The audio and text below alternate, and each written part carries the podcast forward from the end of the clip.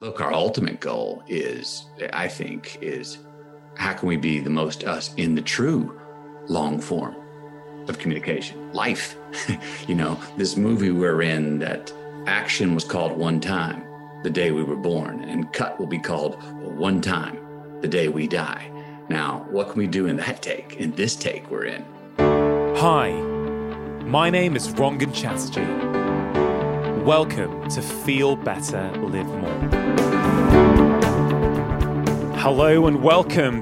Now, when I started these podcasts back in January 2018, my aim was to connect with people who had new and exciting views and how we can all feel better and get more out of life. Little did I know that that would lead me to today's episode 20 million downloads on Yes, that's right. This podcast passed that incredible milestone about a week and a half ago. But I'm now in a position where I can chat to one of the world's most famous Hollywood actors on my own show. Now, Matthew McConaughey might not immediately spring to mind as a self help guru, yet for his 2014 Oscar acceptance speech, he memorably shared some of the tenets by which he lives his life and to which he owes his success. And Matthew has now collected his hard earned outlaw wisdom in his new book, Green Lights, which has become a bestseller all over the globe. Now, the book is absolutely fantastic. It's based on the journals that he's kept since he was a teenager, and it's part autobiography, a part guide to living, but it is 100% inspiration. I was delighted to learn that Matthew wanted to come onto my show and was prepared to give me 90 minutes of his time, something that is almost unheard of in stars of his magnitude. But as you'll hear in today's episode, Matthew isn't your typical movie star. You see, authenticity is very important to Matthew, as is his quest to, in his words, be more me. And that starts with eliminating what is not you.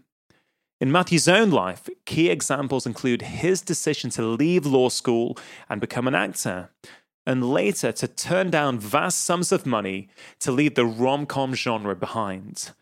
And whilst he acknowledges the financial privilege that allowed him to take these risks, his lesson is about being true to yourself and your values, and is just as relevant for each and every single one of us.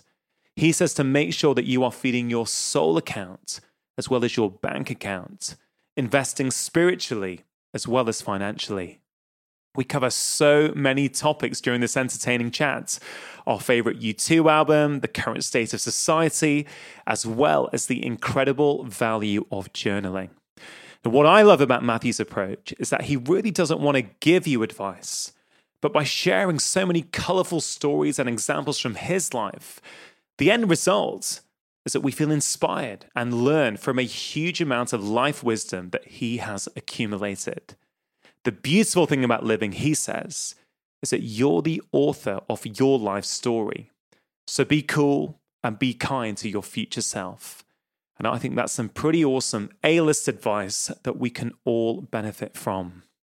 I really, really enjoyed having this conversation, and I'm pretty sure that you're going to enjoy listening just as much. Now, before we get started, just a quick shout out to some of today's sponsors. One of the most powerful ways to improve our overall health and happiness is to get a good night's sleep. But if your daily routine has changed, it can sometimes be harder to fall and stay asleep. Now, we all love getting more sleep, but even though we know it's probably not helping us, Many of us find ourselves scrolling social media or reading the news when we should be powering down for the night. That's why I'm excited to partner with Calm, the app that's designed to help you ease stress and get the best sleep of your life. And when you sleep better, you feel better in every part of your life. Calm has a whole library of programs designed for healthy sleep, like soundscapes, guided meditations, and over a hundred sleep stories narrated by amazing voices like Stephen Fry. Over 85 million people around the world use Calm to take care of their minds and get better sleep. And if you go to calm.com forward slash live more, you'll get a limited time offer of 40% off a Calm premium subscription, which includes hundreds of hours of programming. Get the Calm app and experience a transformation in the way you sleep. That's 40% off unlimited access to Calm's entire library, and new content is added every week. Get started today at calm.com forward slash live more. That's calm.com forward slash live more. Zendium toothpaste are also sponsoring this week's show. Now, we're becoming increasingly aware of the bacteria inside our guts for our immune system health. But have you ever thought about the bacteria inside your mouth? Well, the oral microbiome is your mouth's most powerful defense system. It's a delicate ecosystem that needs the right balance of bacteria to stay healthy. An unbalanced microbiome can contribute to dental problems. And modern life, Poor diet, too much stress, lack of sleep can upset its balance. Now, Zendium is the very first toothpaste brand that I've come across that aims to support the health of the oral microbiome. It uses natural enzymes and proteins that aims to increase the numbers of good bacteria, which protect your mouth naturally, and reduce bad bacteria to protect it against dental problems. The very best way to try out Zendium is to go onto Amazon and order. That is the online store, Amazon where you can go and order Zendium toothpaste today. Now, on to my conversation with the one and only Matthew McConaughey. I mean, how's it been for you? I mean, that's really interesting for me because you've been doing so much press and I've heard quite a few of the interviews. And what has it been like for you? Because you typically, I guess, would promote a movie and yeah. you would probably do a certain kind of interview, but you're doing a lot of these long form conversations, whether it's Rogan, Ferriss on this show. How's that been for you? Wonderful. I mean, on a couple of reasons. One, as we were just talking about, it's it's these longer form talks, and I love context and I love speaking about one thing and seeing and then having enough time in the conversation to speak about another subject and then loop it back in and go like we were talking about. You see how that applies to the earlier conversation because all of my thoughts usually have some connection or through line.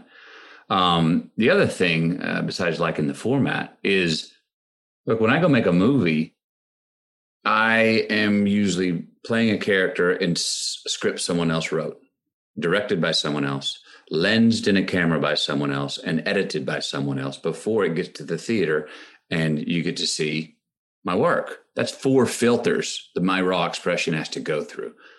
Writing the book was one filter. You know, I, I wrote it. I'm, I'm the main character in it. Uh, I edited it, you know, with, with help and, and, then packaged it and handed it to you. So that's only one filter from my raw expression. Um, and this is the truest permanent extension of me that I've ever put out. Um, so it's been really fun talking about it. Now, I will say this it helps that it's translating, it helps that people, you know, it's preceding me. Meaning, if I go sell a product, or and I've done this with some movies that moved that, that were not relating to people, people didn't like the movie or whatever. Those interviews are tough because I'm having to push it. I'm almost having to solicit. I'm having to bring up, oh, but what about this? Did you get this?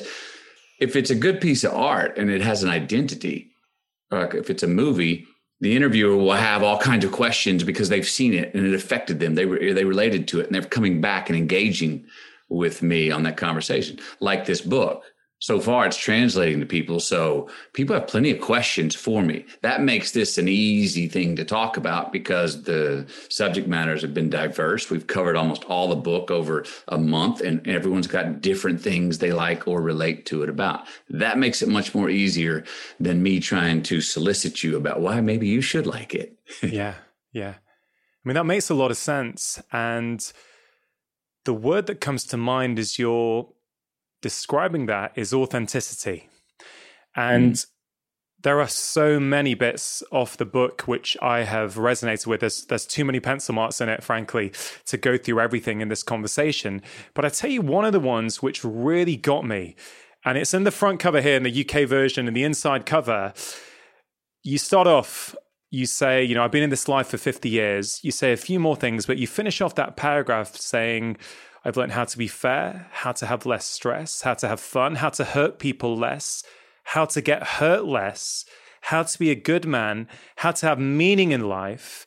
But then this is it for me. This is the killer line. how to be more me. And Matthew, I really want to expand upon that because this is something I feel I've been on a journey with over the last five or six years. Um, I feel having a public profile here in the UK has certainly accelerated that process. But even looping back to what we were saying about long form conversation, I have made a very intentional move to going away from short form, bite sized media. Despite all the recommendations, I go, no, I'm going to do mm. long form podcasting. I'm going to have long form conversation.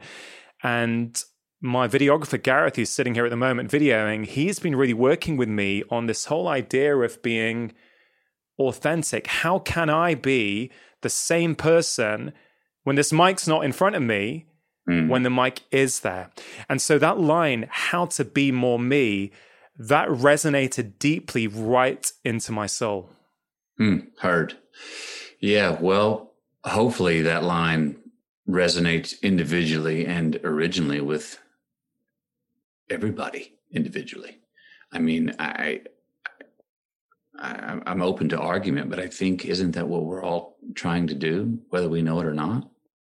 Um, it's a it's a constant, you know, uh, adventure. Sometimes extremely challenging. Um, you know, I go I go into it in the book about it's very hard to know who we are. It's very hard to know what it is we want to do, and so to take some pressure off that situation maybe first let's eliminate the things in our lives that are not what we want to do meaning if you're if for instance if you were uh, still finding your way in in long form well you got you you made the choice to say no more short form and I, I want more time to, to, to, to sit here and, and be more myself. You eliminated something that was abbreviating who you were or your expression of yourself. Now, some people are very good in short form. It's like, you know, somebody, some people can make a 30 second ad better than they can make an epic documentary or a movie. And there's a yeah. real talent to that. And you can still be authentic in that. But it's usually, you know, just a greatest hits version. It's not an entire album. It's not an entire anthology. And that's what longer form allows us to do. I mean, look, our ultimate goal is, I think, is, you know, how can we be the most us in the true long form of communication? Life. You know the the this this this movie we're in that action was called one time the day we were born and cut will be called one time the day we die. Now what can we do in that take in this take we're in? Um, it's a, a um, it's a wonderful wild adventure but i've always been interested in interrogating and investing investigating myself um, you know, and it goes between. Sometimes I'll write the headline first, who it is I, I, I want to be, who I'm trying to be, who I am in ten years, and and then and then I'll try to live the story towards that headline. Um, other times I'm like, no, I, I don't want to be aspirational right now. I just want to just be and flaws, scars, bumps, warts, and all. Let's just be that. Don't deny those things. Let's just look them in the eye and go from embarrassment to laughter about those things, or from shame to forgiveness about those things. Um, so I usually try to balance between those two, and uh, um, you know, yeah, I, I, I can see nothing. Nothing's more entertaining for an individual to do than to get to know themselves and that can start with getting to know who they're not. But boy, that never gets old and it's never going to change because we never have a moment where we go, ta da, I got it. Now I know exactly who I am. No, because yeah. soon as we as soon as we get to that place, we're like, yes, I feel secure in who I am. I'm seeing the world clearly. The world is reverbing back to me what I'm giving to it. As soon as we hit that place, if we have any ambition at all, we open up a whole new treasure chest of questions and evolution to yeah. to to live through. Yeah. It's it's funny, isn't it, when we think about that phrase? In some ways, it should be the easiest thing in the world to be more of ourselves, right? It's in some ways, some people may be listening, going, "Well, you know, I am me. I, of course, I'm being me." But the problem is, many of us, and I certainly have been for a lot of my life, I kind of feel I'm on this fast track to discovering myself. I think it's the best journey I've ever been on. It's the best game in town. It's the one that keeps stimulating me and keeping me going day in, day out. But why do so many of us then perform at life? Do you know what I mean? What what why yeah. is it? What what goes yeah. on that means we have to go on this journey to actually find out who we actually really are? Well, you know, the world is our mirror. You know, I said earlier about how when those times when when I'm feeling the most me and, the, and and what I'm giving out is is reverbing back to me. You know what my soul's giving out, I'm getting a, a like response from the world. That reciprocity is when I'm like, oh, there's no gap between who I am and and and what people or, or what I'm doing and what people are receiving and what they're giving back. But a lot of times there is a big gap there. Um, expectations. Uh, um, if you get in a position, you know, uh, to whatever extent we're both in it, of uh, being known, people have a, a, hidden biography of us before we meet. I, you know, I remember when I first got famous. Over one weekend, my life changed. It, it just inverted. All of a sudden, the world was a mirror. I didn't meet any more strangers. And not only did I not meet strangers, people came up and go, "Oh my gosh, how's Miss Hud?" And I'm in my mind going, wait a minute, I don't know your name. How'd you know I had a dog? How'd you know her name was Miss Hud? And how'd you know she was diagnosed with cancer? You just skipped four things and came right up and said that. So, you know, we, we uh, um, uh, there's often times that we have to put on different hats and play yeah. different parts and know our zone. And there's an art to that. Now, can we do that authentically as well and still be ourselves wearing that particular hat? Or playing that particular role and still be ourselves doing that because we have everybody in us. Everybody has everybody else in them. Humanity's in all of us. I answer this question all the time when people ask me about my job acting. Well, you're playing someone else. I said, no, when I do it really well, I'm actually playing more of that part that's in myself. Um, but I mean, expectations. Um, you know, sometimes I love to say this. Sometimes we we uh, look better than we feel, and sometimes we feel better than we look. But what's really nice is when we look just about as good as we feel, and we feel just about as good as we look. There's no gap between those two, you know. Um, but it's yeah. a similar situation. I think a relationship with the world. We have expectations of ourselves. Other people have expectations from for us, whether they're right on the money and accurate or not. That can sometimes be the battle. Um, I've succeeded at times when the world was not seeing me as I truly am. And I sat there and was like, maybe I should just let this ride, you know, and because because because I'm getting I'm getting bank on this, I'm getting certain respect on this, but actually that's not even really who I am. Or those times where you ever had fans um, that you're like, boy, my biggest fan to me, I'm I'm not really fans of them. You know, what's really nice is when you go, oh, someone who's a genuine fan of me and who I am. I'm a I was a genuine fan of them. So again, there goes that lack of that gap where what yeah. you're giving out is what's being received and it's coming back. But that doesn't always happen. Look at eh, for athletics use as a metaphor, golf. Just like when when you're if you're a golfer, which which I used to play a lot of golf, when I'm playing really well, it is so easy. Yeah. Being ourselves when we are being ourselves is so easy but the challenge is thinking, ah, I've got it. I'll be on this frequency forever. Yeah.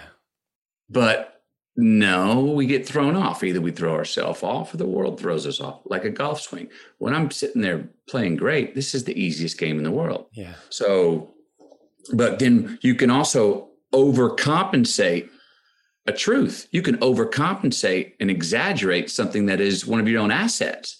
Meaning, like, if for a golf stance, if I've got an open stance and I'm trying to get rid of my slice and I start to close my stance a little bit and someone goes, "Oh, look, you didn't notice it, but your stance is way wide open. That's yeah. why you're you're you're you're you're, you're behind the ball and you're slicing it." I close my stance a little bit. Now I'm hitting it straight.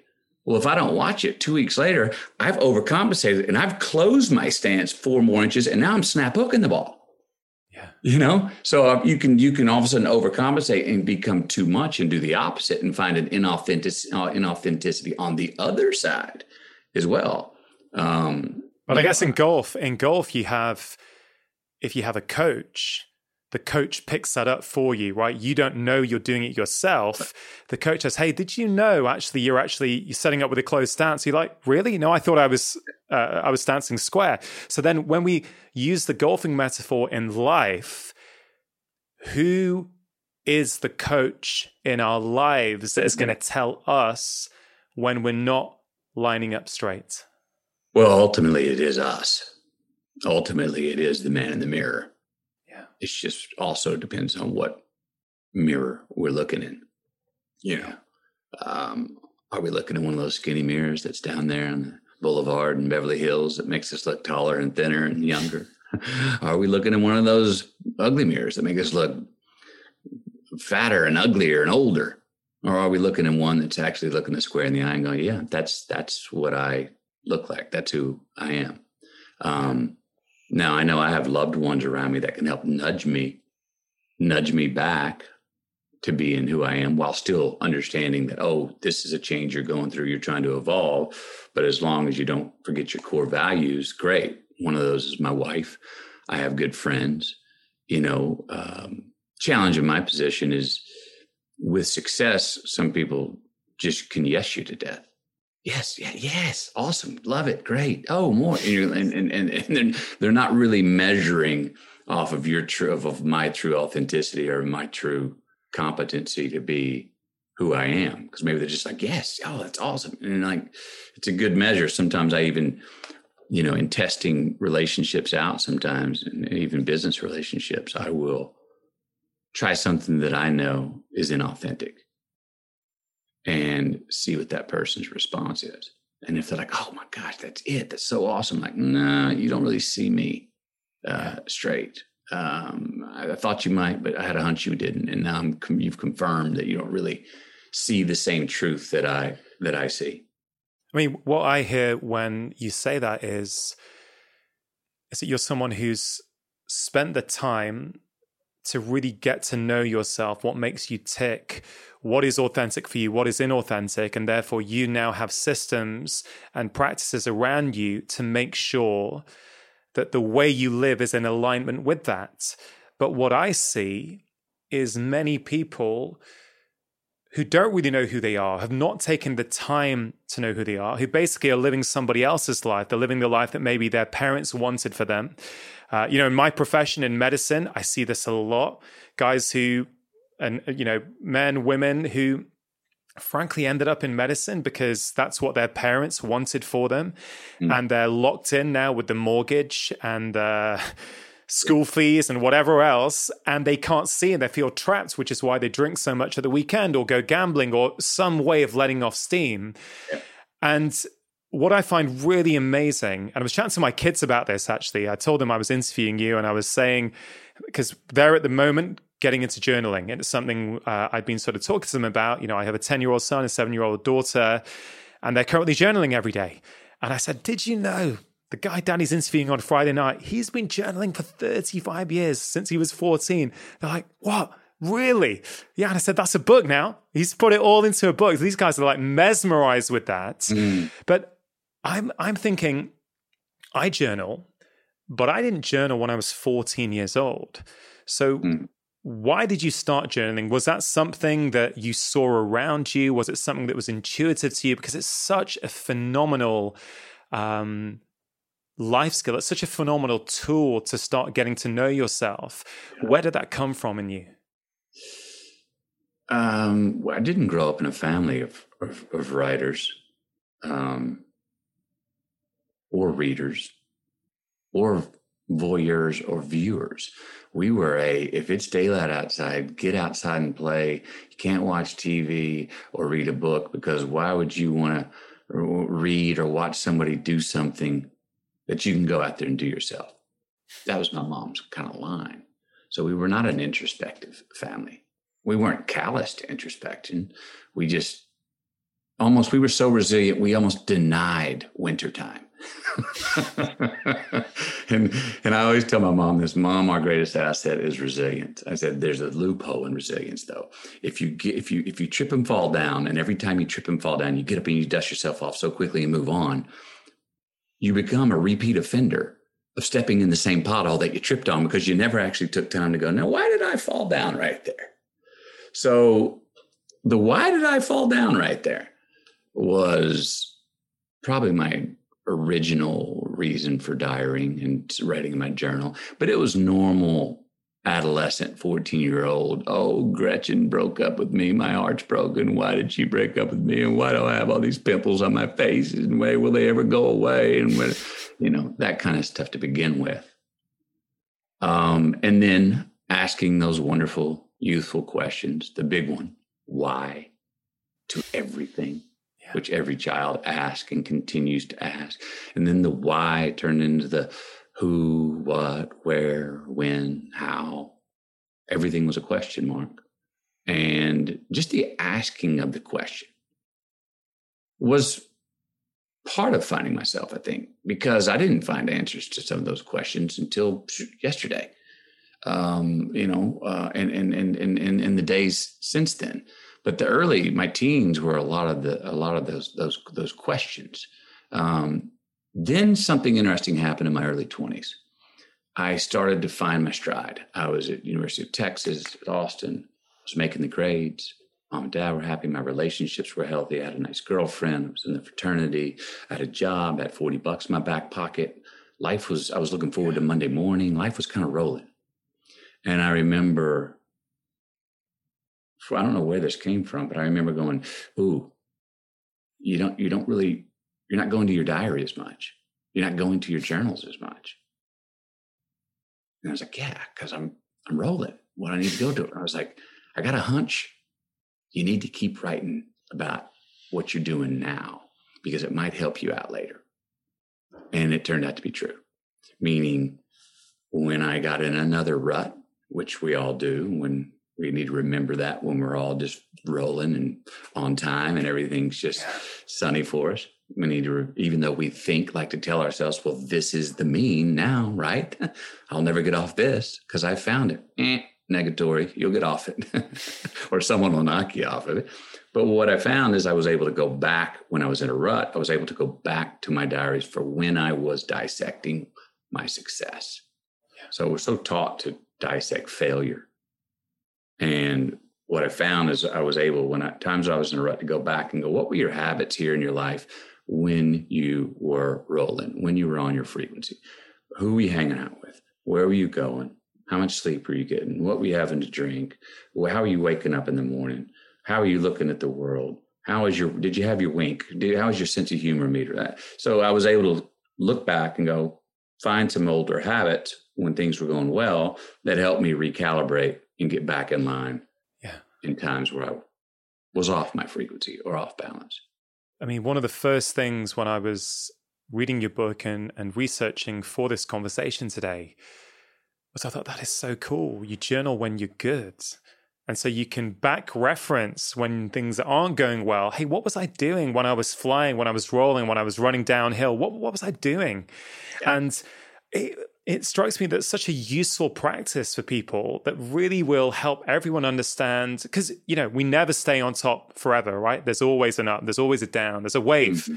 like goes up it goes down and it's a nice little reminder um, but what you know you said you had a hunch that that would come in useful. Yeah. And it strikes me that you have a lot of, or you have had a lot of good hunches in your life. Starting journaling was a pretty good hunch.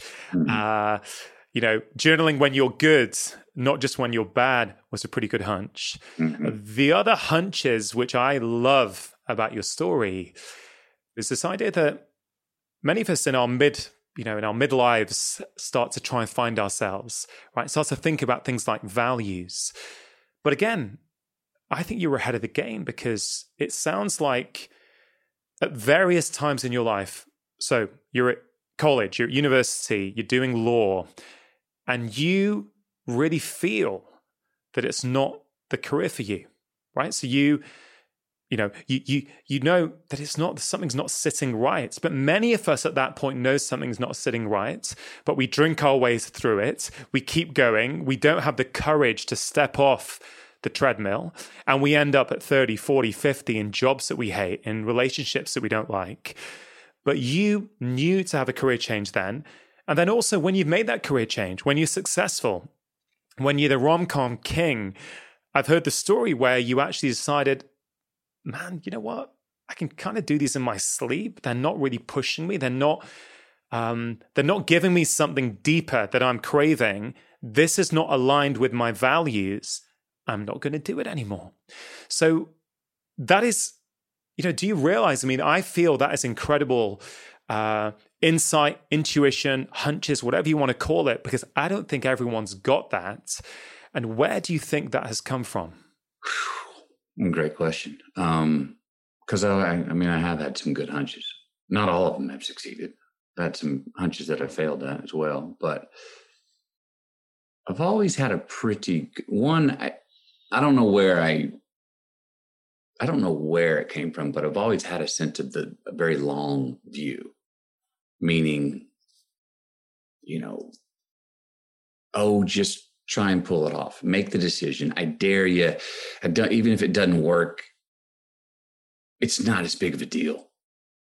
Where someone else may go, no, it's a huge deal. I'm going, go, nah, not really, not in the long term, not in the long game, not in long. It's not really. Let's see. I don't know. I got to find out. I'll regret not. I'll, I'll regret not putting myself in the ring. You know, I'll regret not wrestling Michelle in, in, in, in Africa in that story more than if I go wrestle him and get my ass beat. You know what I mean? I, I just, at least I just want to find out. I want I want I want to know. Um, you know, I could say a lot of that was probably instilled in me via my mom and my parents, but I think very early on, I I I, I didn't have. I had a I had a healthy amount of non reverence for the damn outcome. Yeah. you know, I had a healthy amount of, well, I'll, i got to find out. I'll, I'll, work it out when I get there. If it doesn't work out, I'll, I'll find my footing somewhere else. Um, so maybe that's called confidence. I, I, don't know. I also love to pull things off. I love yeah. to take it. I love to dare myself about the right things and, and, and try and do them. Yeah. Um, you know, you spoke of a bunch of circumstances, one being like the, the two year rom com hiatus after those. It was going against my values I wanted to see if I could pull off having a career and a job that challenged the vitality I was feeling in my real life, where I just had a newborn son, or I was just falling in love with the woman for me. Boy, I was so vital. I laughed harder, had more joy, cried harder, was angrier, everything the ceiling and the basement of my emotions were wild and wonderful. And I felt very alive. At my work, I was like, eh, okay. So I said, I remember saying, well, it's got to be one way or the other. I'm glad your life feels more vital than your work, but let's at least try and get to work, see if it can challenge the vitality. And that was part of that two years off. It just wasn't and I did in that two years. I considered other careers. I, I thought I may not come back and, and, and work, and I, I didn't boo-hoo on that. I did, I wasn't. If that would have happened, meaning if I would have never got offered the jobs that brought me back into cinema, I'd be fine right now. I don't know. Maybe I would have taken up law. Maybe I would have been a fourth grade teacher, orchestral conductor. I don't know. I would have done something. I got, you know, and maybe that comes from also we're we were taught early on you get up there and you better go hustle for it. Be a set yeah. we come from a family of salesmen. You could sell. I was always like i could sell something. Something i'm not going to be i'm not going to go hungry because i could sell something. Yeah. um and ended up in a, in a in a position to be able to sell my greatest you know thing i value the most sell myself um, and that leads back kind of to your opening question about authenticity. Boy, I mean, look, let's admit it. And I don't think every, not everyone, we can't all do what we love, can we? I mean, wouldn't wouldn't unemployment be just sky high if everyone only did what they loved? It's a good, it's a question I, I bring up. My brother says that to me, and I'm like, yeah, yeah I guess you're kind of right. I don't think we can the way the world is currently set up. That's for sure. I mean, I'd like to think, you know, when people talk about technology and AI and how it might change things, there's lots of pros and cons. But I, I do, you know, I'm an optimist, right? I always think the best is going to turn out, the best is going to happen. I think, well, maybe society will change to the point where technology will end up doing all the roles and the jobs that we don't like doing. Right. So we can actually all you know tap into our creative selves and actually uh be yeah i love that yeah, idea. Yeah. is it is it am i dreaming? Probably but you know i kind of i kind of like dreaming. I like it. I hear you. I hear you. I hadn't thought of it that way. Yeah maybe technology could do that. Do all the stuff we don't like to do. And then we become better parents. We become more creative in, in, in how we engage with the world and each other. And you know not everyone becomes artists but we all get better at the art of living. Yeah the Art of Living. I'm going to come back to that because that's something I circled uh, when I read it. Um, but uh, Matthew, Green Lights. That's the name of the book. It's an awesome name. What is a green light? A green light is very literally a thing on this highway of life that says, Go, continue. I affirm your way. Carry on, sir. Freedom. More. Yes. Red and yellow light are hardships, crises, things that make us slow down, think, ponder, introspect, jackknife, interrupt, intervene. Death, someone gets sick. They stop us, slow us down. We don't like them. Found that uh, uh, green lights in our lives are a lot about our own choices. We can engineer them via the choices we we make. We can engineer them to have more of them in our future when we are responsible for our present. I found that sometimes green lights just fall in our lap. We don't have any science or reason about how or hell or why they landed here, but damn, I'm glad they did. Woo-hoo. So, what am I going to do with it? I found that green lights are sometimes about perspective. Sometimes a green light can be about actually not even give the giving the crisis of the red or yellow light credit and blowing through them. Because nah, that dart don't stick. I'm not letting that stick. That's false trauma. Uh-uh. I'm denying that because I've been in my own red and yellow lights for it, and I've you can dwell in a yellow light and turn that into a red light. you, you, can you can self sabotage and dwell in a, a yellow light and turn that baby deep red. Well, I prefer to go the other way, um, turning green. Um, I think they're about um, responsibility and fate. I think they're about responsibility and freedom, and they're a lot about that relationship of responsibility and freedom, how we are responsible for our freedom, and how there's great freedom in responsibility. Again, those two not being contradiction. And while we don't want yellow and red lights, I've found that most oftentimes they're actually giving us something that we need. And when do we know or notice that the red and yellow lights in our life are actually have a lesson woven into them? Sometimes we realize it in the moment. We may not know what it is, but sometimes we realize I know this this is this is good for me somehow. I just don't know why. It's a good thing I'm going through this. Sometimes we notice it tomorrow, the next day. Sometimes we'll notice it on our deathbed. And I think that probably sometimes we'll notice the green light assets of a red and yellow light. We may not even notice them in this lifetime. It may be our great great grandkids that realize what that lesson was three generations from now.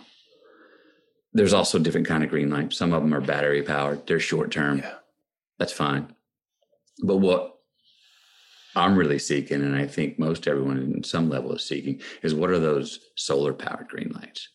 The ones that are going to shine on for us longer and brighter in our future and continue to shine after we're gone from this life. Um, that's the ones I'm trying to chase. It's not the ones I always catch. Because here's the other thing if life was nothing but green lights, literal green lights, it'd be like, well, so what's it all about? I mean, yeah. all just entertainment, you know, which it's not.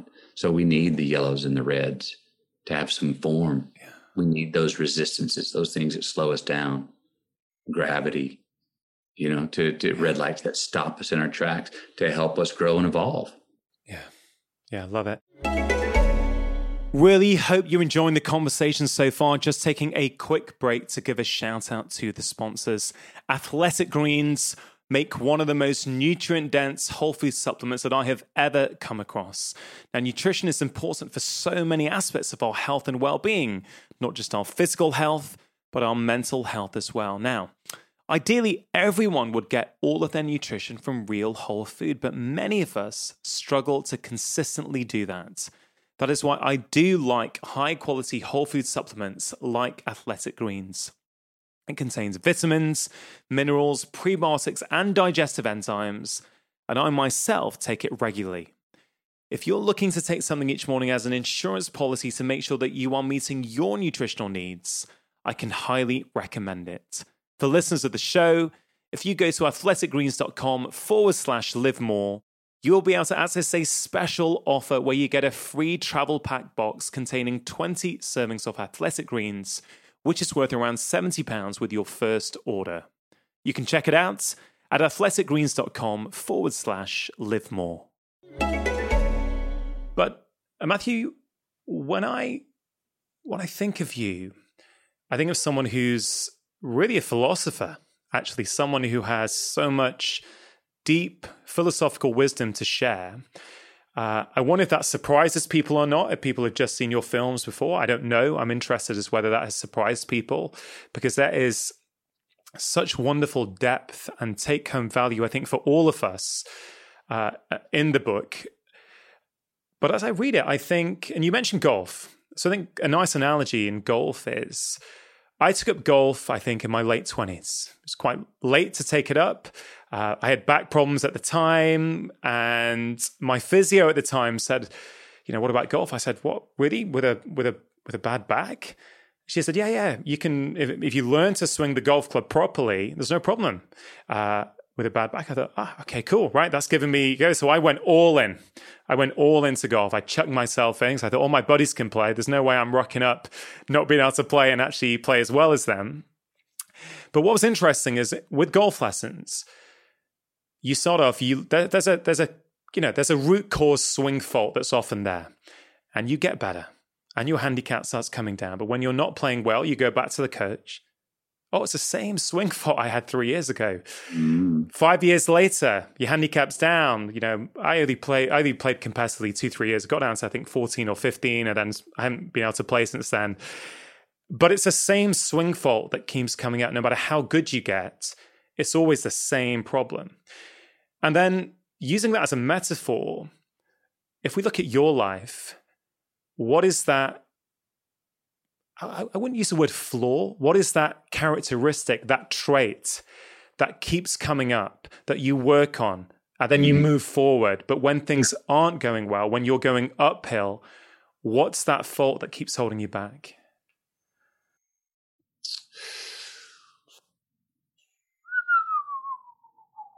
Great question. It's my swing fault that has held me back. Um, confidence what is sometimes my greatest asset and is my is my upfall um, can be i challenge myself to you know when i'll put a proverbial roof over my head of what i think i can accomplish or do and all of a sudden catch myself and go where do you get off who do you think you are putting a, a roof over your head about what you can do boy and I, I feel very arrogant about that. And then have to go when I think I'm thinking more clearly. It's like, no, we're not even tapping into the 11%, man.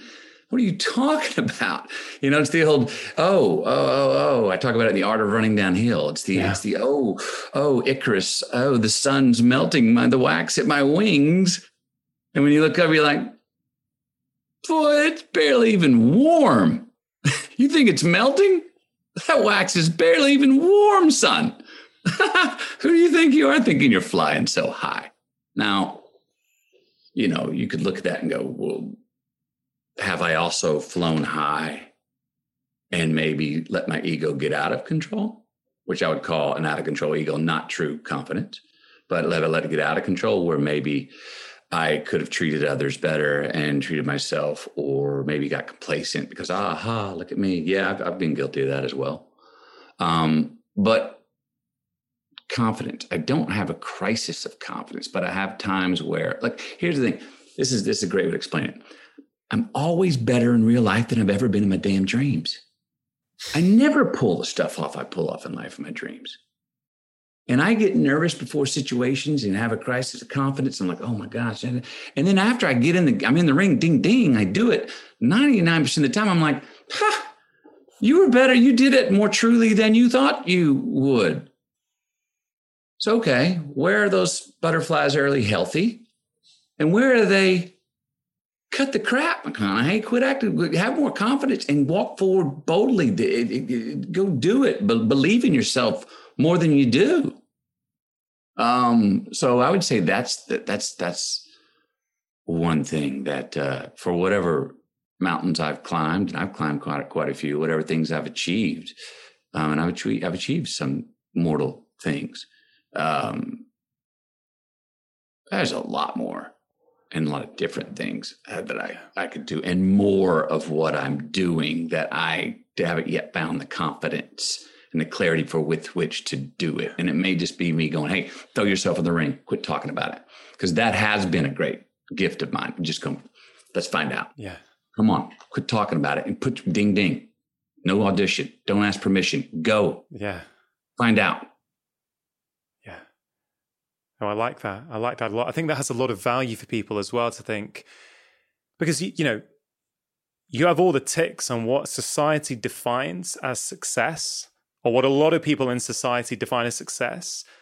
You've got a lot of those things ticked off, and then for people to hear that sometimes you have an issue with confidence, I think that's very, probably very comforting for many people who might be struggling mm. with confidence in their own lives to hear that. So I think that's, yeah, it's, it's, it's pretty, I, think it's really great that you share that.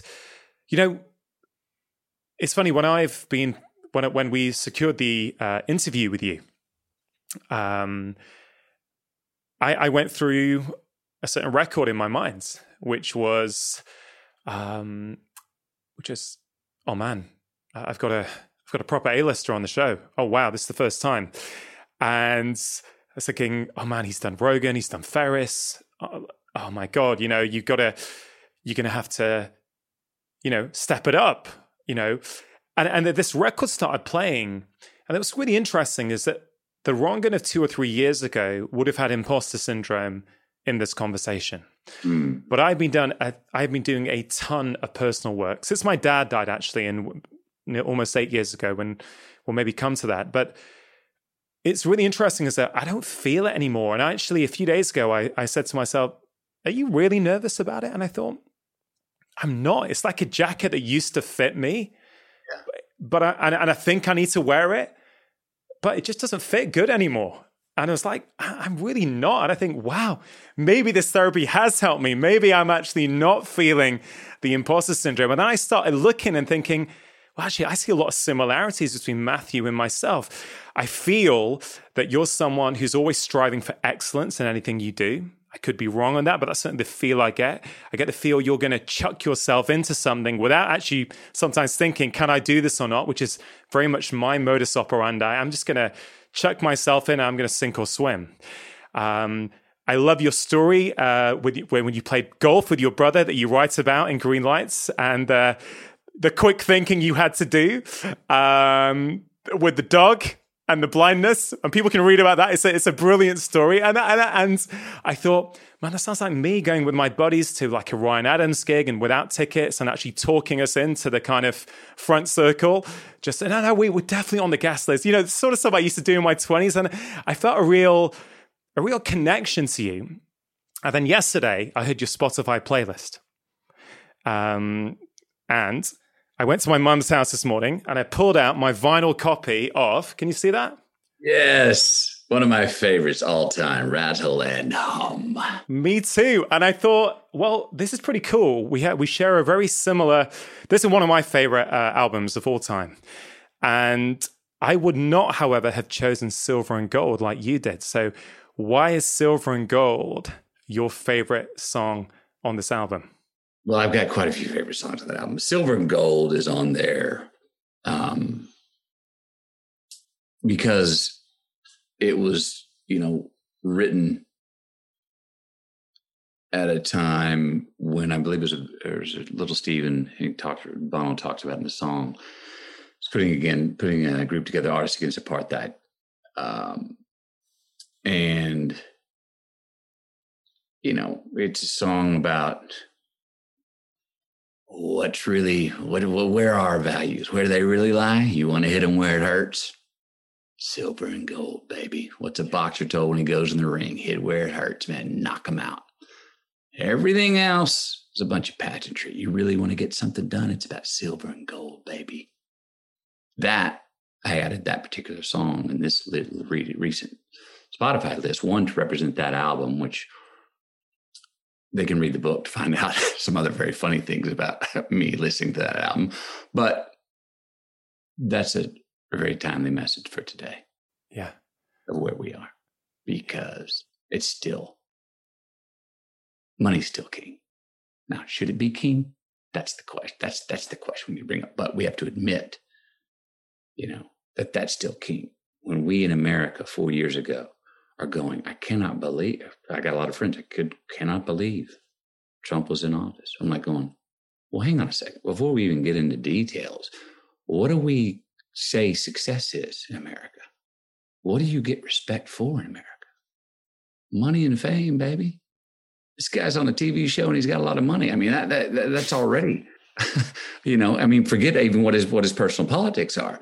That'll get you. That'll get you at the table, at the biggest table, all right there. And we teach that. We tell you that's why you get respect. We tell you that's how you make it. So I sit here from a privileged position of also being someone who has both of those money and fame. But those have never been at the top of my list of what I value and what I'm really wanting to chase or chased long before I became rich and famous. Yeah. Those are not what I was chasing. Um, I, they were the side effect, right? Yeah. Well, I appreciate them and I have nothing against money and fame. That's not what I'm saying. But they were, uh, um, you know, what's that line? I was doodling with this line the other day. I'm, I'm, you know, I'm responsible for where I am, but where I am is also responsible for where I've been. Anyway, I think I'm, I'm, I'm mucking that up, but it was a, you know, I am part of who I am. I've always thought that, you know, who I am, just keep living. Who I, who I am in life needs to have, must have the most import before who I am once I became famous. Fame, eh, because you can you can get fame and you can start going, wait, who's who's wagging the dog? am I now the am I the dog or the tail? You know what I mean? And I was always like, no, no, no, no, no, no, no, no, no. I've got rights as a human. I've got rights as a citizen. I've got rights as a man. I've got rights as me that I am not going to bow down to or cow down, cow down to because I am famous. No, no, no. That's cart before the horse. Uh, that's, that's got to go the other way around. If I become famous because I can be more me, great. If I can make money because I can be more me, great. Now, do I always make mommy successes being the most me? Like I said earlier, sometimes I've gotten away with it without going with making, oh, I'm really succeeding. And this is not truly me. And I have measured. I'm not so puritanical where I'm going, well, I'm not doing it. But I have gone, well, let me just measure this is that in the is that in the green or is in the or is it in, in in the red? Is that an asset or a debit? Well, it's not really harming anybody, so I'll let it slide sometimes. You know what I mean? Where maybe it's not the most authentic me. Maybe I'm not telling the most truth on me. Maybe I'm just trying to get trying to get through it without telling a lie. That's not near as fun as being more me and finding, you know, 10 ways to tell the truth and express myself that can be successful it's much less fun to just go through something and go, well, this is really kind of good for my bank account and it's getting me a lot of uh, accolade and respect. And it's not necessarily uh, totally true, but at least I'm not telling a lie. So it's sort of a lie by omission a little bit, but I've, I've, I've, I've succeeded that way too. Um, but I chose silver and gold because of that. It is a very uh, it, it, it's a great tune for these times to call us out. And yeah. and they are uh, um, you know spitting it on that album. Am i bugging you? Didn't mean to bug you you know i mean uh, bono and the boys are just slinging it on that yeah. album and calling it out. All the contradictions they're not even judging it. You know i mean they're, they're just throwing it in our face. And and, and that that song is a great representation of that and very relative and relevant to where yeah. we are today and what I think we should at least be aware of and hopefully question. Yeah. Yeah. Wonderful to hear that. Um, it's funny that, you know, when, when for people who are U2 fans, it's often not the album that comes up. And, and the reason I say that is I remember when I was at university, there was this this kind of late night bar called Negociants. It was opposite the, the student union in Edinburgh. And, you know, if we'd been out to some pubs or seeing some bands play on the way home, we'd often just stop in for a few pints, a kind of big plate of nachos. And we, we used to fantasize about what 10 albums would we take if we were on a desert island. And there was always this debate because we were all big U2 fans. There was three or four of us. And we'd fight. Like my buddy Luke was saying, mate, Achtung Baby, definitely. I'm like, no, mate, rattle and hum, man. It's raw. It's kind of, it's dirty. It's um, Joshua Tree. Yeah. And we used to, so it was it was lovely for me when when I, when I heard you say Rattle and Hum was one of your favorite albums. Um, yeah, it, it, brought me back. So I've actually not heard it for a few years until this morning again because yeah. because of our conversation. So thank you for bringing it back into my life. I mean, even look at the cover. Louis yeah. Bono on stage. He, he's like, that's how the whole album feels. He's he's went and grabbed a stage light like not a light that he was a prop, but a stage light, yeah. brought it over and put it on the edge playing guitar. It was like they were not asking permission when they made this album. And it was, there were no barriers, there were no boundaries for them. And uh, it's, it's a very aspirational album, but it's very, very honest. Yeah, I think the word aspirations uh, is, is very apt if I think about my relationship to it also, because I feel that back then I, I, feel i was very insecure. I didn't know who i was you know at the age of 21 22 you know you're trying to find yourself in the world. I certainly uh, wasn't um, aware enough to you know think i wasn't on the right career path and, and phone my dad and tell him that i'm going to change it like like you did um, but i think for me there was something you know i i'm, I'm a the son of two indian immigrants grew up in the north of england and there was something about the album americana um, cowboy boots, the the iconic black and white photography. It was it took me to another place, an aspirational place where one day I might get to. Yeah. But uh, um, back to values and authenticity, which is really underpinning a lot of this conversation so far. When you, I've heard you tell the story about you getting offered a lot of money to do a rom com when you had already made the decision that you're not going to. Mm-hmm. And it kept coming.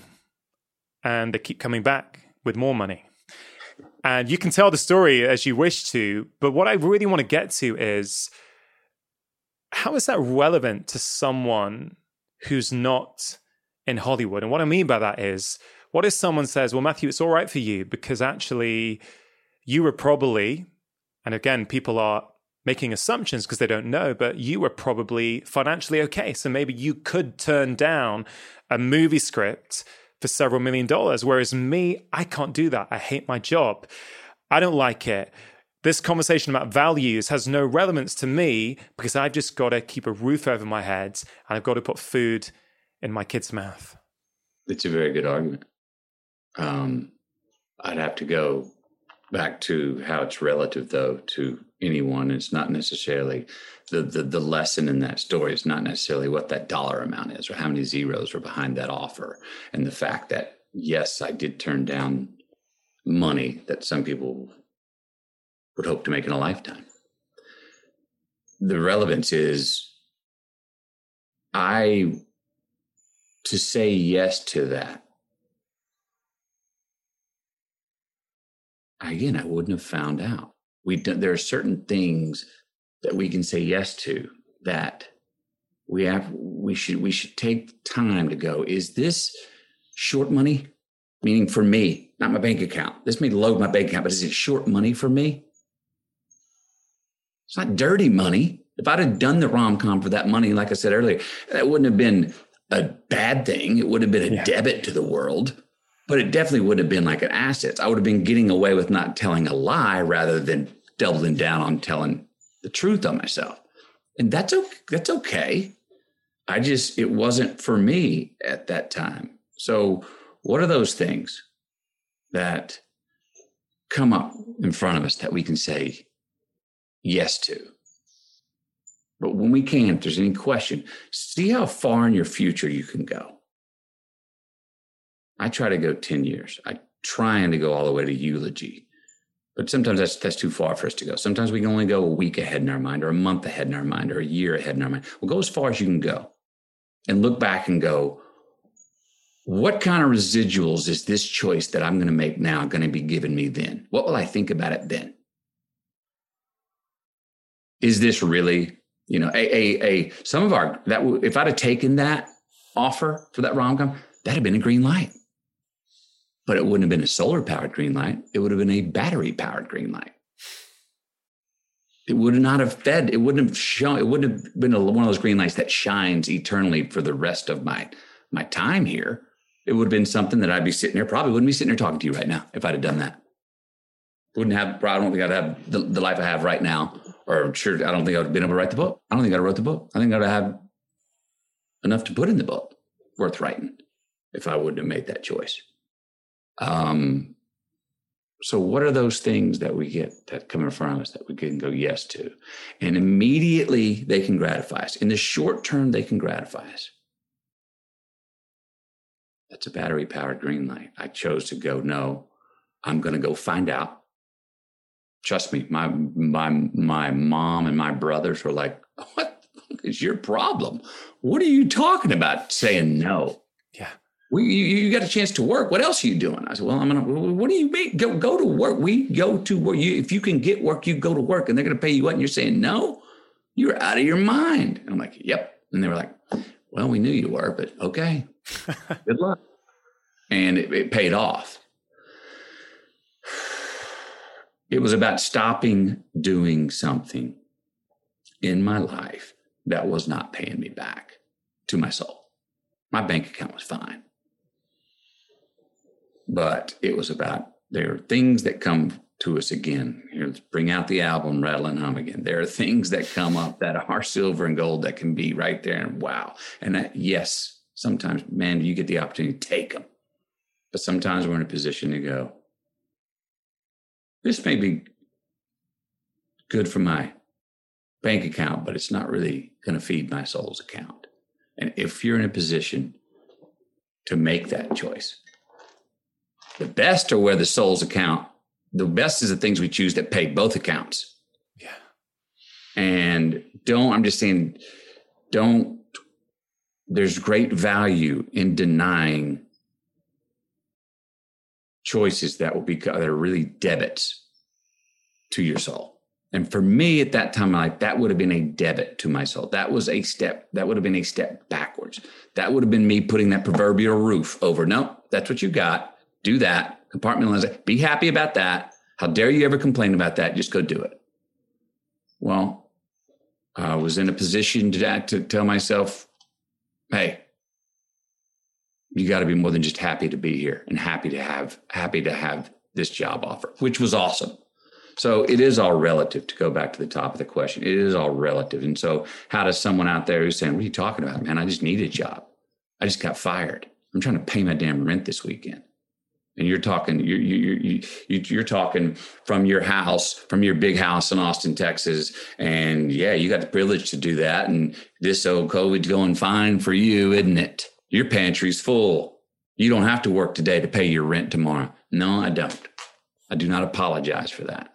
But i do understand the relativity and context of that and how that can be hard to go well how, why should i listen to you? What can i learn from you? And you don't. i'm not asking you to but I'm saying there's relativity with all these choices, and they will come up in small choices in our lives every day.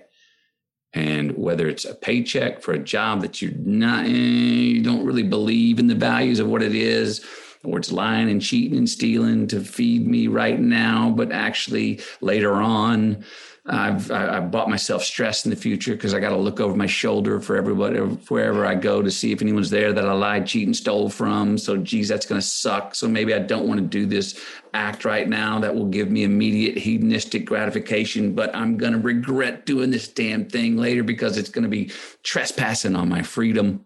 Yeah.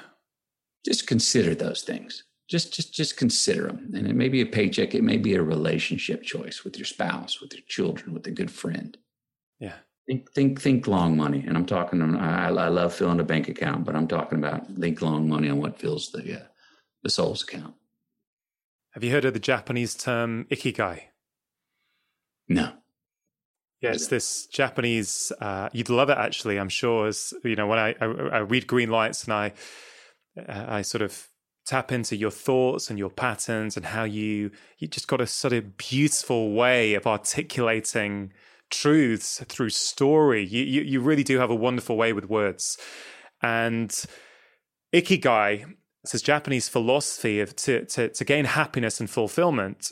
You want to find something to do that you like, that you're good at, that makes money, and the world needs.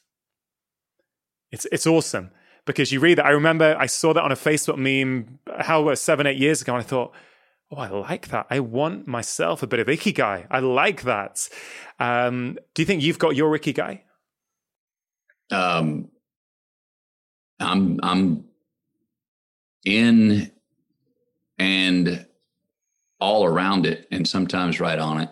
Yeah. Um, you know, I'm I'm I've still got a ways to go because as we talked about, I would see from hearing that that philosophy of ikigai, um, there is goods that we can sell.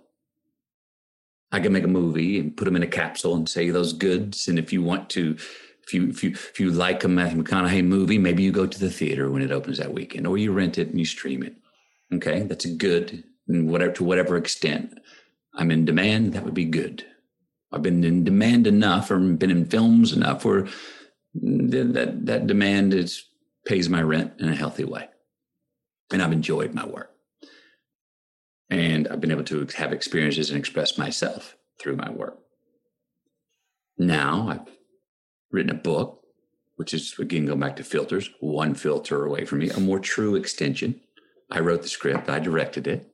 It's really the most me thing I've ever put out there. And hey, so far so good. We got some guy going, man. Sales are good. We're New York Times bestseller. Come on, we got some demand. Evidently, I was able to supply something that people said, yes, I want some of that.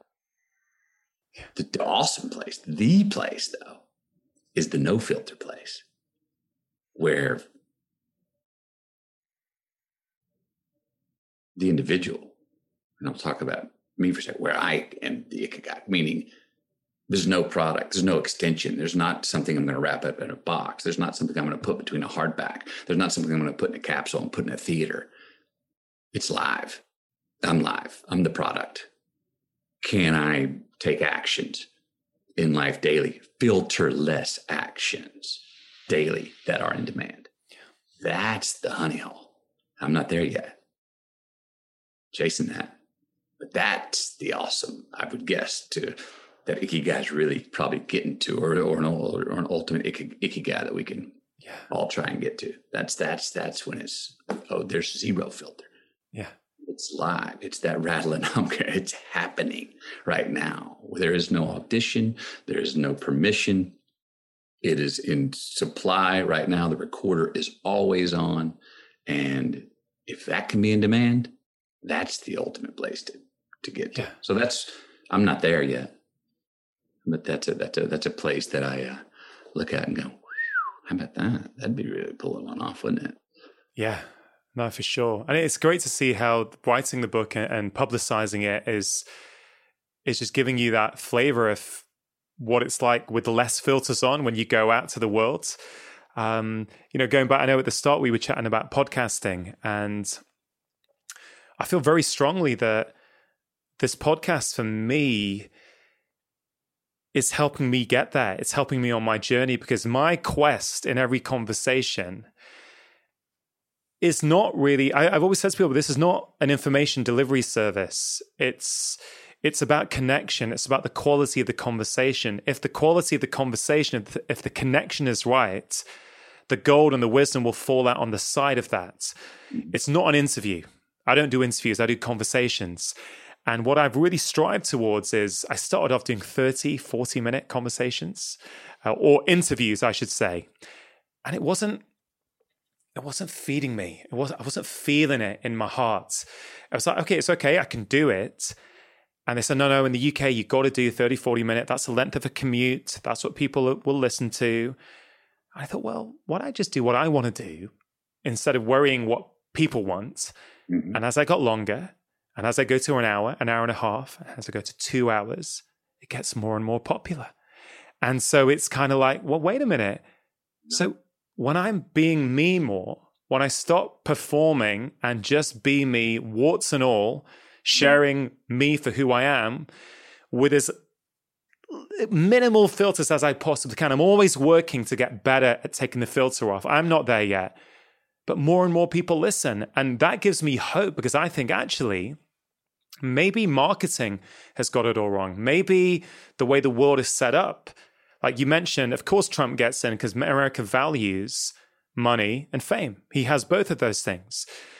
But what if we actually value something different as humans? What if actually we do value connection, authenticity, integrity over everything else? Because I actually think, and I think this is one of the reasons podcasts are exploding all over the world right now, is because you're not getting really the edited, the super edited, bite sized piece on media. You're getting it raw. And you know what I mean? Yes, I do. Yeah, that's that's a really cool take on it. I hope you're right. Um, I hope you're right. And and how do we know? How do we measure that? Ten years from now, what is society? What do we value? Who do we put in leadership positions? You know, I don't know, but I'm with you on that. I'm I'm I'm constantly trying to measure the the the, the science of values because I'm with you. We have those. We have to rearrange the pecking order of what we have at the top of the list that we reward in the world, not just America, but around the world. That there up top is money and fame. Hey, that's great, but that shouldn't be one and two. That is short money as far yeah. as the values go. That's not long money. Um, you know, uh, um, connections, sure. Relationships. What's our relationship with the world, with people, with ourselves? Um, you know, I, I have got a, a shared and competent values campaign that I'm working on, and I want to release it in my hometown of Austin, Texas. It's not rocket science. It's a bunch of things that our mamas taught us that we've just kind of forgotten. Yeah. That are just a little bit about understanding that there's a tithe we need to pay in life. There's a there's a tax in human in humanity, not the government paid tax, but there's a tax in it's called fairness or to take time for that connection. There's a tax of accountability and responsibility, but it's a tax that actually pays us back, not some government uh, regulated, you know, program. It's it's it's it's it's a life tax. It's an investment yeah. in our future. It's real ROI. It's sincere mailbox money back to our greatest investment, ourselves. How do we, right now, we're in a time of great distrust. We don't know who to believe in. You don't know who to believe in. You don't trust anybody. You start looking in the mirror and not trusting that person either. Yeah. Oh, shit. The, the, the private sector has more power now than ever, all the way down to the individual because shit, leaders don't know what they're talking about. Can't trust them. What's this politics? Geez, talk about a broken business. What is politics? I don't know. Can anyone explain that to me? Well, especially not now. You can't. Do they have purpose? Yeah. Well, what is it? Oh, you don't know? Yeah, me neither. Uh, where, where do we go? When if you have just everybody feeling like, well, it's up to me, that's a recipe for anarchy.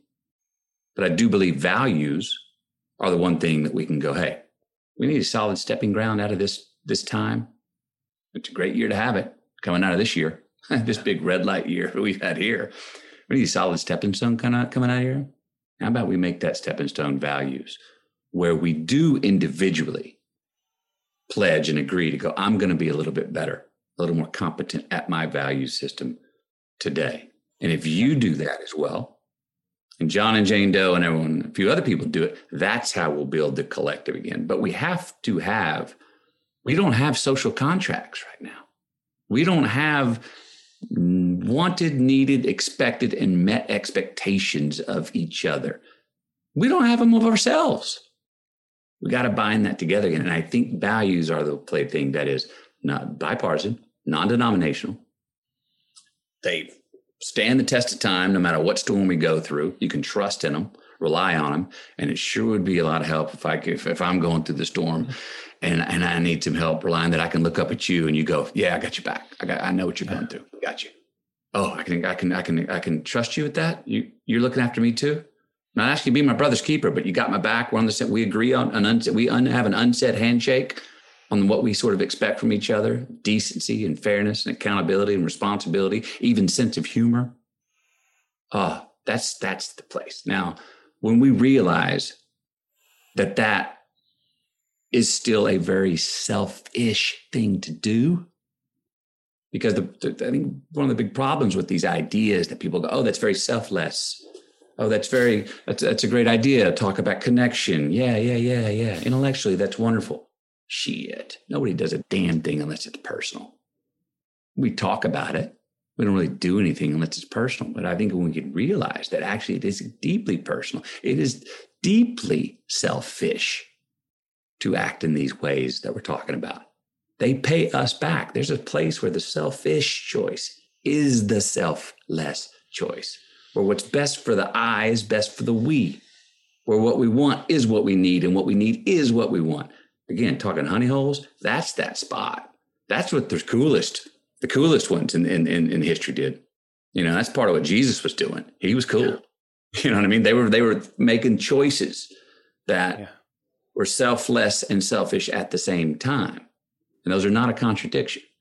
Yeah mean, that's not silver and gold. That's the gold. That is it, isn't it? That is the. That's that's that's the that's that's solar power there. That's that's that's the ultimate green light. I mean, you, you talked about the science of values, and if we just talk about the science of doing things for others, doing thing like, like doing an act of kindness for someone else, we know, yeah, it's good for that guy, but it's actually even better for yourself, right? So, what's yeah. be- what it, it is? It's there in the science as well. We just don't live in alignment with these values that actually I think is our fundamental human nature. But here's the thing, Matthew. You're not trust that our boomerang will come back. Yeah. Well, I think we're both optimists. That's the sense I'm getting. I think it'll come back. It but will you- come back. But I mean, I think us as human nature, we we we we we, we well, you want to throw it? You tell me to come back? No, if I throw it, it's out of my hand. I've lost it. Oh my God, who am I? I'm going to get crushed. Oh no, oh no. Oh, here it came back. You were right. That's what we need to trust more because it will come back. To, to, to really understand our values, I think we need solitude. We need time where we switch off the noise, right? So you started looking internally. Well, I, I, don't know if you started with this, but you started journaling. Would 14 year old Matthew today, in 2020, if if you were 14 today and you were struggling and you wanted to ask questions, do you think you would have started journaling or would it have been easier to jump on Instagram and consume more info from other people? Do you know what I mean? I guess I'm. Yeah, yeah, yeah, yeah, yeah. Is it too noisy out there today for us to actually hear what's going on inside us? Boy, it sure can be. It. I mean, look, I, like everyone else, I'm trying to navigate through all the noise because I like to be up to date. I like to check out things. I have learned now that I definitely do not like to take in my news by watching some B-rate actor and their innuendo and what edit they have behind their head selling me soft pornography as the daily news. I do like a written word. That's one filter. I like a written word. Then I can I don't have to I don't need the audio or the video. I, I just want, I want let me read the word and paint my own picture, and I'll be less emotional and more rational about it. Um, you know, watch the same watch the same news, the same piece of news being told on two different stations. They can spin it to make it look two different ways, and whichever one you're watching, you're like, I agree that. Wow, that's that must be it. I agree with that.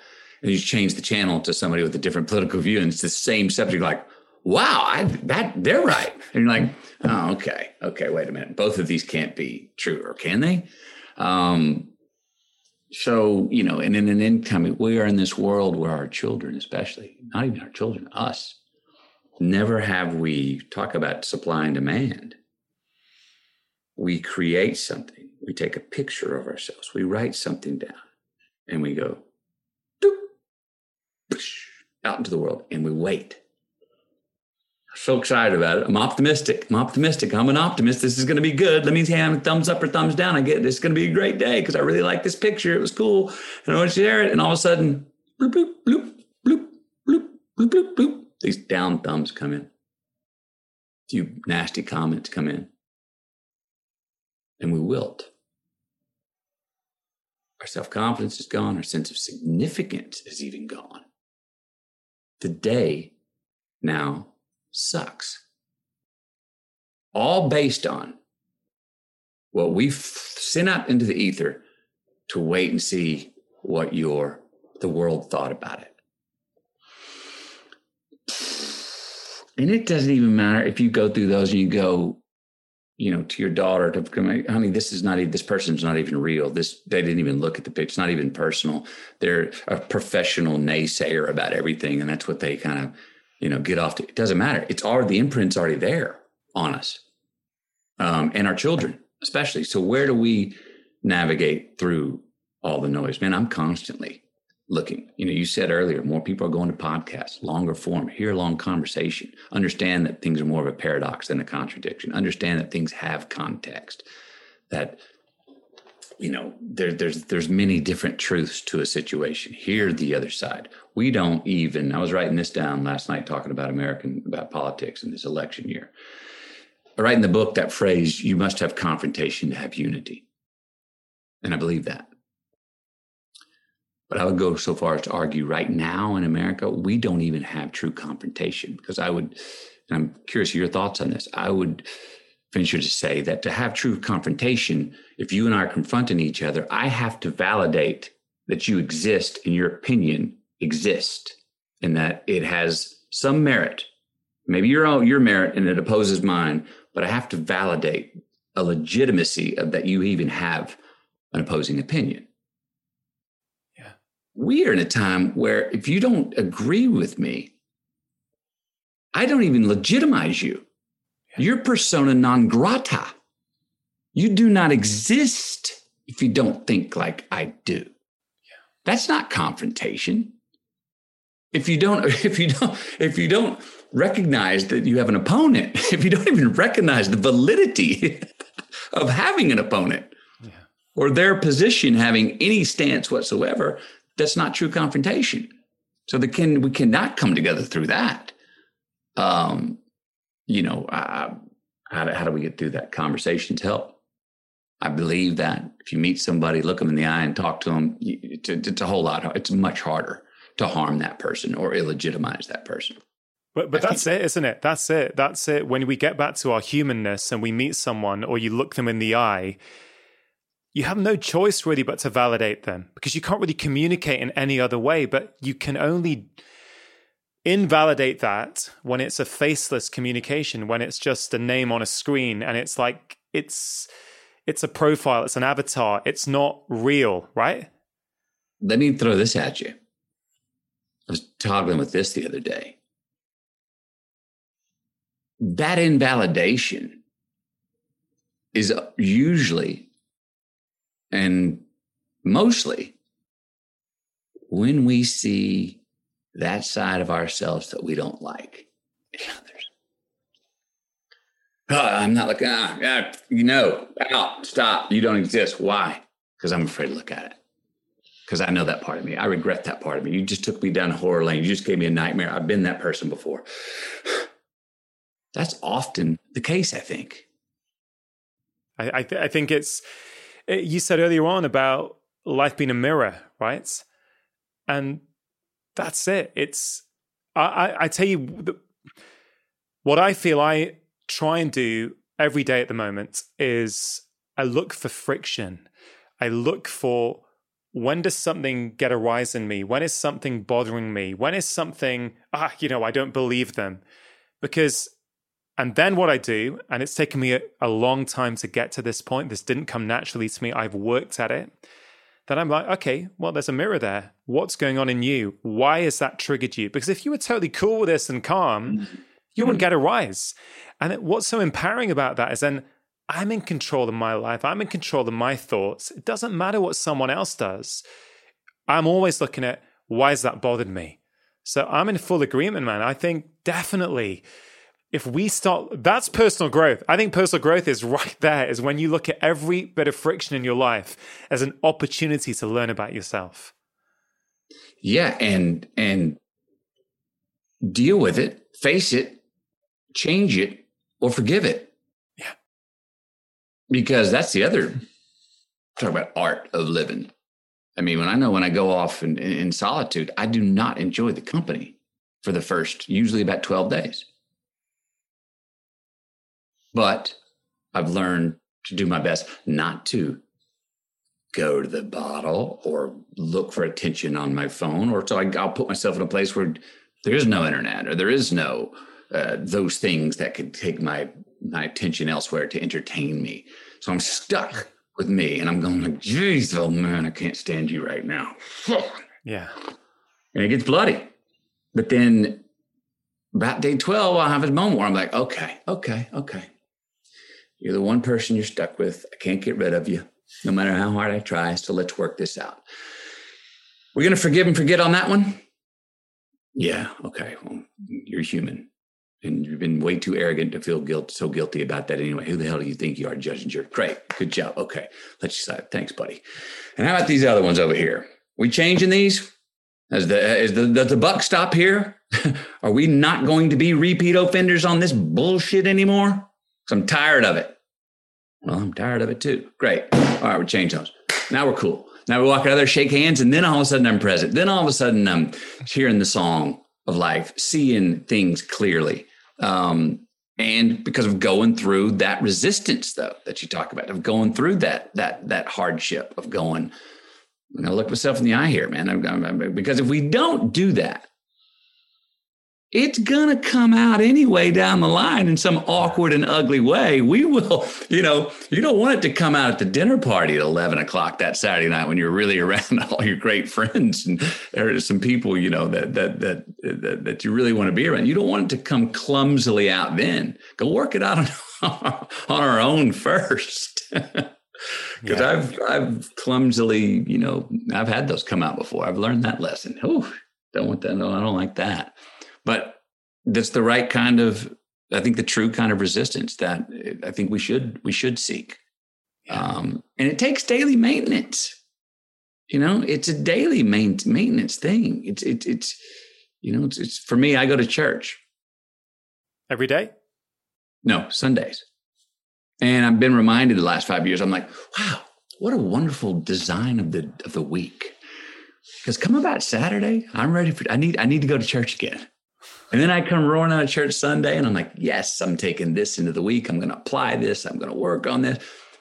And slowly through the week, it gets kind of plucked off me and, and start the, you know, shedding that skin a little bit. And by about Saturday, I'm ready for church again.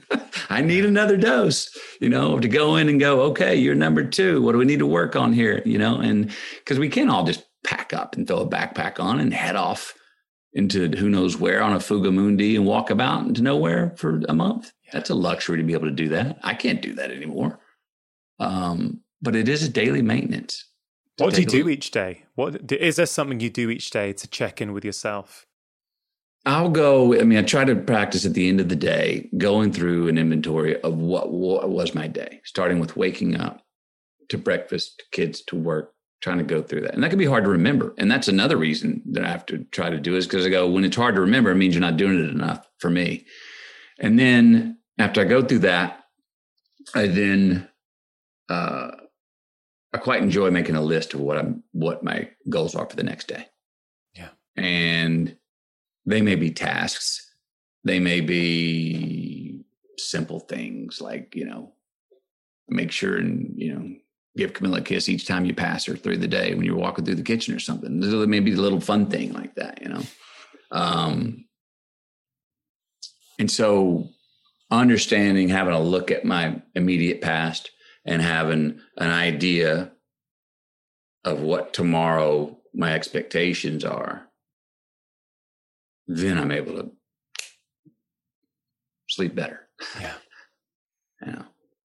And then, you know, exercise is helpful a good sweat can can handle a lot of things. A good sweat can take all that stress that seems stacked up vertically on our shoulders and bring them down to where they laterally laterally lay in front of us. And we go oh i don't have that weight on my shoulders anymore. Yeah. everything's just kind of out in front of me. Let me just do one let me hop from from lily pad to lily pad and just knock these things out. And it's much easier and i find i do them better. Um, um, and then it's you know it's about i've said this before about stress people go oh no stress no stress no stress i'm like what do you mean no stress I mean, stress means you give a damn. you know what I mean? You got to have a little stress. You know, yeah. um, stress, some guilt, some fear have been very valuable for me. Yeah, yeah, so insightful to hear. Um, I'm thinking as as I come up to the end of this sort of time, I've not even even touched the surface of the things I was hoping to talk to you about. But then that's what authentic conversation is, right? We start off talking about podcasts and we end up where we end up when the time's up because that's kind of real life, right? Mm. Just to finish things off, this podcast is called Feel Better, Live More. When we feel better, in ourselves, we get more out of life. And the phrase which I love in your book is the art of living, the art of living. I, I, keep pondering it because I've always said medicine is an art. It's more art than science. Mm. And I love that term, the art of living. So, as a way of closing off, for people listening to this, for people watching this, do you have some of your um, what if you could share some of your wisdom on how people can get better at the art of living? Hmm. Um. You know, I mentioned it earlier, and I think and it's worth mentioning again. I think if we can better understand and shake hands with the fact that there is a responsibility to freedom, and there is freedom in responsibility. Um, the choices we do make today. Let's be kind to our future selves. Have just have jump forward. Try to lengthen your view a little bit. Write the headline first. Sometimes right now, think about what your eulogy is going to be. Some people go, oh, no, God, I don't want to go there. That's scary. No, it's not scary. We're all going to die. Jeez, come on. Let's just, I mean, let's look that in the eye. That's happening. No one's racing to get there, but I mean, it's going to happen. So Think about that because that's your that story is going to introduce every single one of us forever when we're gone. The beautiful thing about living is we're the author of that story. And we're if if we are writing the resume on the way to our eulogy, we got the pen, we got the paper.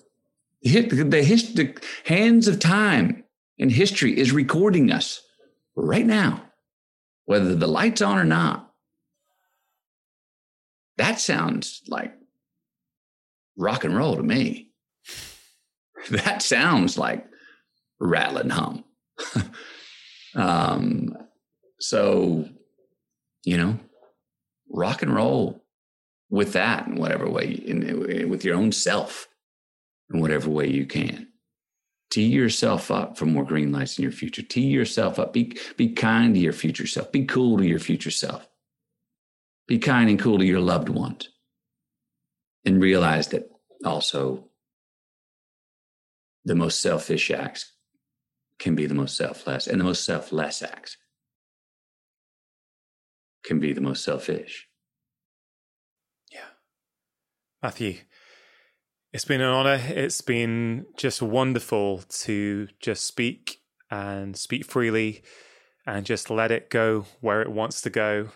Um, it is there's fireworks going on outside here. It's dark. It's cold in the UK. Um, I imagine you're you know you're in the morning. Uh, we're in different parts of the world. There's different temperature, different vibe going on. But certainly, I feel that we connected over that conversation. The book is amazing. I really hope everyone goes, picks up a copy. And uh, thanks so much, man. Quite enjoyed it. And once again, and even though this is our first time, it doesn't feel like it is. And the hardest part this time was that we only had an hour and a half. Next time, we'll have more. Absolutely. Appreciate it. Take care, man. Thank you so much. Yes, sir. So, what did you think of that? Matthew is full of some pretty amazing life wisdom. I think there is so much to reflect on there. As always, do try and think about one thing you can take away from today's episode and apply into your own life. And of course, do let Matthew and I know what you thought of today's show on social media. You can visit the show notes page on my website to see links to Matthew's book and other fascinating articles about his work. Now, is this a conversation you think someone in your life would benefit from hearing? If so, why not take a moment right now to choose who that person is? It could be a few people and send them a link to this episode with a personal note. This is such an impactful thing to do. It serves as an act of kindness that has benefits not just for the other person, but for you as well. Don't forget, this episode, like all of them, is also available in high definition on YouTube if your friends and family prefer videos as opposed to audio podcasts. Now, if the section on values and purpose from this conversation resonated with you, you may want to check out my second book, The Stress Solution where I dive into this topic and leave you with some really practical tips to help you get started. I know many people have found it really helpful to start aligning their life with their values and purpose. The Stress Solution is available all over the world to order in paperback, ebook, and as an audiobook, which I am narrating. My upcoming book, Feel Great Lose Weight, is also available to pre order right now. Although the title is focused on sustainable weight loss, the truth is that this book will help any one of us understand ourselves and our behaviors so that we can make better choices to improve our health and the quality of our life. A big thank you to my wife, Vidita Chatterjee, for producing this week's podcast, and to Richard Hughes for audio engineering. Have a wonderful week. Make sure you have pressed subscribe, and I'll be back in one week's time with my latest conversation. Remember, you are the architects of your own health. Making lifestyle changes always worth it because when you feel better, you live more. I'll see you next time.